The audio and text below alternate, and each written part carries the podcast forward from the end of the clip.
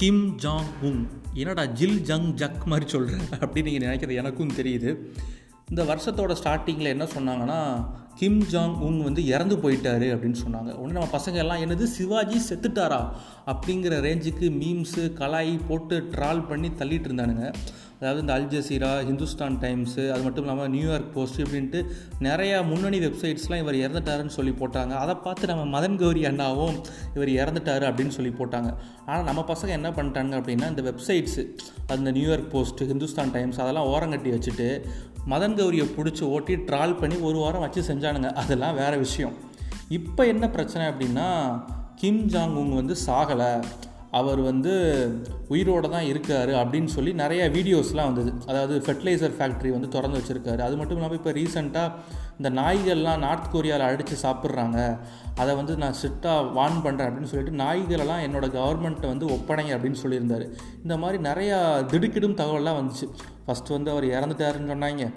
ரெண்டாவது அவர் உயிரோடு தான் இருக்காருன்னு சொன்னாங்க. இப்போ என்ன சொல்கிறாங்க அப்படின்னா தரமான சிறப்பான சம்பவமாக அவர் வந்து கோமாவில் இருக்கார் அப்படின்னு சொல்கிறாங்க என்னடா குழப்புற அப்படின்னு நீங்கள் நினைக்கிறது எனக்கும் தெரியுது.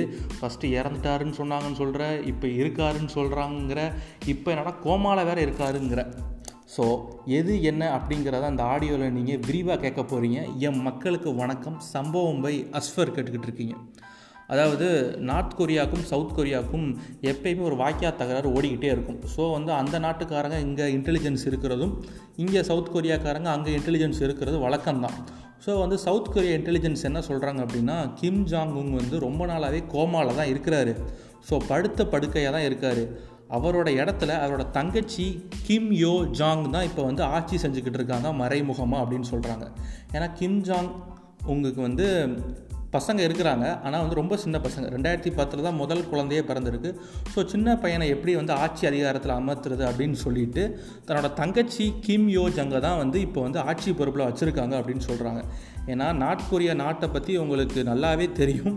ஒரு சர்வாதிகார ஆட்சின்னே சொல்லலாம். ஏன்னா ஹிட்லர் வாழ்ந்த காலத்துலேயும் சரி இப்போ இருக்கும் போதும் சரி ஒரு சர்வாதிகார ஆட்சியை வந்து யாருமே பார்க்கவே முடியாது.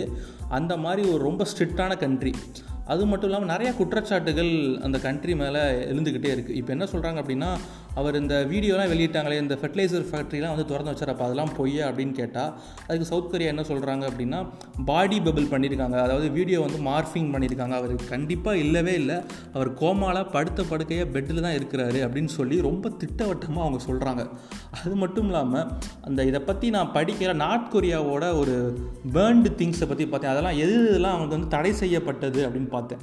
என்ன இருந்தாலும் தலைவன் வந்து ஒரு அமுல் பேபி மாதிரி ஒரு கும்ஃபு போன்ற மாதிரி இருந்தாலும் ஒரு மீசை வைக்காத ஒரு ஹிட்லர்னே சொல்லலாம். ஏன்னா கிட்டத்தட்ட அவ்வளோ பெரிய சர்வாதிகார ஆட்சியை தான் தலைவன் நடத்திட்டு வர்றாரு கிம் ஜாங் உங் அதில் ஒரு சிறந்த ஒரு விஷயங்களை தான் நான் அவங்களுக்கு சொல்ல போகிறேன் அதாவது என்னென்னா தலைவனோட ஆட்சி காலத்தில் வந்து பார்த்திங்கன்னா ஒரு முந்நூற்றி நாற்பது பேர்த்த வந்து அசால்ட்டாக கொண்டிருக்கிறார் அதாவது அவருக்கு துரோகம் செஞ்சவங்க ஆட்சி பொறுப்பிலிருந்து மிஸ்பிஹேவ் பண்ணவங்க அப்படின்ட்டு முந்நூற்றி நாற்பது பேர்த்த அசால்ட்டாக தலைவன் கொடூரமான முறையில் கொண்டு வரான் அது மட்டும் இல்லாமல் அவங்க ஆட்சி காலம் எப்படின்னு பார்த்தீங்கன்னா ஆயிரத்தி தொள்ளாயிரத்தி நாற்பதுலேருந்து ரெண்டாயிரத்தி இருபது வரைக்கும் அவங்களோட குடும்பத்தோட ஆட்சி காலம் தான் அதாவது கிம் ஜாங்கோட அப்பா அவரோட அப்பா தாத்தா பையன் பையனோட மகன்.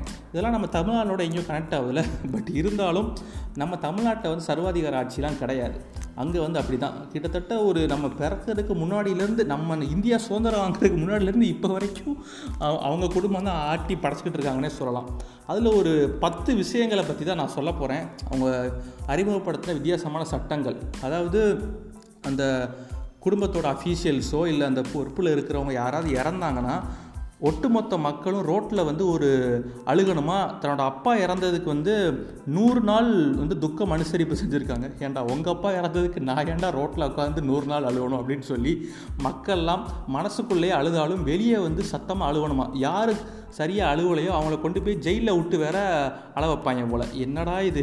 அது மட்டும் இல்லாமல் மொத்தமே நாலு சேனல் தான். இதே நம்மளும் எடுத்துக்கிட்டோன்னா விஜய் டிவி இருக்குது சன் டிவி இருக்குது ரெண்டுலேயுமே உருப்படியான எதுவுமே போட மாட்டேன்னு வச்சுக்கோங்க. ஜி தமிழ் இருக்குது ஸோ வந்து அங்கே மொத்தமே நாலு சேனல் தான். நமக்கு அது பிடிக்கலனா இது. ஆனால் இங்கே அப்படிலாம் நீங்களாம் இறங்க முடியாது அப்படிங்கிற மாதிரி நாலு சேனல் அதாவது நாலு சேனல்லையுமே அந்த கிம் ஜாங்கோங்க பற்றி தான் செய்திகள் வெளியே வந்துக்கிட்டே இருக்கும். அதாவது நம்ம ஊரில் சொன்னால் மக்கள் டிவி ராஜ் டிவிங்கிற மாதிரி வச்சுக்கோங்களேன். மொக்க மொக்க சேனல் நாலு சேனல் தான் இருக்கும். அதாவது கவர்மெண்ட்டோட நியூஸ் மட்டும் தான் ஒளிபரப்பாகிட்டே இருக்கும். அது மட்டும் இல்லாமல் எல்லா வீட்லேயும் கண்டிப்பாக ரேடியோ இருக்கணுமா? ரேடியோனால் நம்ம ஊரில் மாதிரி ரேடியோ மிர்ச்சியோ இல்லை ரேடியோ சிட்டியோ இருக்காது. அதாவது பாட்டு எதுவுமே ஓடாது. கவர்மெண்ட்டோட ரூல்ஸ் ரெகுலேஷன்ஸ் அது வந்து ஓடிக்கிட்டே இருக்கும். இது மட்டும் இல்லாமல் அங்கே இன்டர்நெட் கனெக்ஷன் கிடையவே கிடையாது. இன்ட்ரா நெட்டுன்னு தான் இருக்குது அதாவது கவர்மெண்ட் அஃபீஷியல்ஸ்க்கு மட்டும்தான் அந்த இன்டர்நெட் ஃபெசிலிட்டி கொடுப்பாங்களாம். ஸோ அங்கே நம்ம நினைக்கிற மாதிரி ஃபேஸ்புக்கோ இல்லை யூடியூபோ கிடையாது. இதெல்லாம் இருந்தால் ஒரு மனுஷன் எப்போருங்க நார்த் கொரியாவில் இருப்பான் அப்படின்னு நீங்கள் நினைக்கிறது எனக்கும் தெரியுது. பட் இருந்தாலும் நம்ம யாராவது அங்கே தப்பி தவறி அங்கே போய் டூர் போனால் நம்ம யாரும் போக மாட்டோம் டூர் போனால் நம்ம கைடு வந்து ஒரு அஃபீஷியல் கைடு கொடுத்துருவாங்களாம். நம்ம யாராவது ஃபோட்டோவை பிடிச்சாலோ இல்லை ரெகுலேஷன்ஸை அங்கே உள்ள ரெகுலேஷன்ஸை மதிக்காமல் இருந்தாலோ நம்ம கூட சுற்றுற பாவத்துக்கு அந்த கைடையும் சேர்த்து ஜெயிலில் போட்டு அடிப்பாங்களாம். என்னடா இது? அது மட்டும் இல்லாமல் மசருக்கெலாம் அங்கே ஒரு ரூல்ஸ் அண்ட் ரெகுலேஷன்ஸ் இருக்குங்க. மொத்தம் பதினஞ்சு ஹேர் ஸ்டைல் தான் வெட்டணுமா? அதாவது ஆண்களுக்கு பதினஞ்சு ஹேர் ஸ்டைல்ஸ் பொண்ணுங்களுக்கு பதினஞ்சு ஹேர் ஸ்டைல்ஸ் நீங்கள் கொரியன் வெப் சீரிஸ்லாம் பார்த்துருப்பீங்க. யார் ஆம்பளை யார் பொம்பளை நமக்கே தெரியாது. நம்ம சு செமையாக இருக்கானே. இவன் தான் ஹீரோயினாக நினைப்பா. பார்த்தா அவன் தான் ஹீரோ இதெல்லாம் பார்ப்பாங்க. சரி அதெல்லாம் விடுங்க. அது மட்டும் இல்லாமல் அங்கே வந்து அமெரிக்கா கண்ட்ரியை வந்து தலைவனுக்கு சுத்தமாக பிடிக்காது. கிம் ஜாங் உங்க் அதனால் ஜீன்ஸ் வந்து பேண்டு வெஸ்டர்ன் ஹேர் ஸ்டைலோ இல்லை வெஸ்டர்ன் காஸ்டியூமோ எதுவுமே நீங்கள் போடக்கூடாது. அவங்க சொல்கிற ஒரு சில காஸ்டியூம் மட்டும் தான் நீங்கள் போடணும்.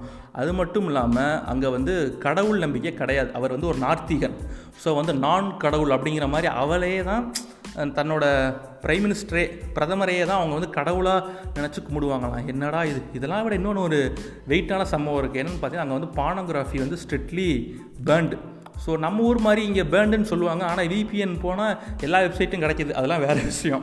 ஆனால் அங்கே வந்து பான்கிராஃபி சுத்தமாக கிடையாது. பெண்களுக்கு எதிராக ஏதாவது பண்ணால் ரொம்ப கொடுமையான சட்டங்கள்லாம் நிகழ்த்திக்கிட்டே இருப்பாங்களாம்.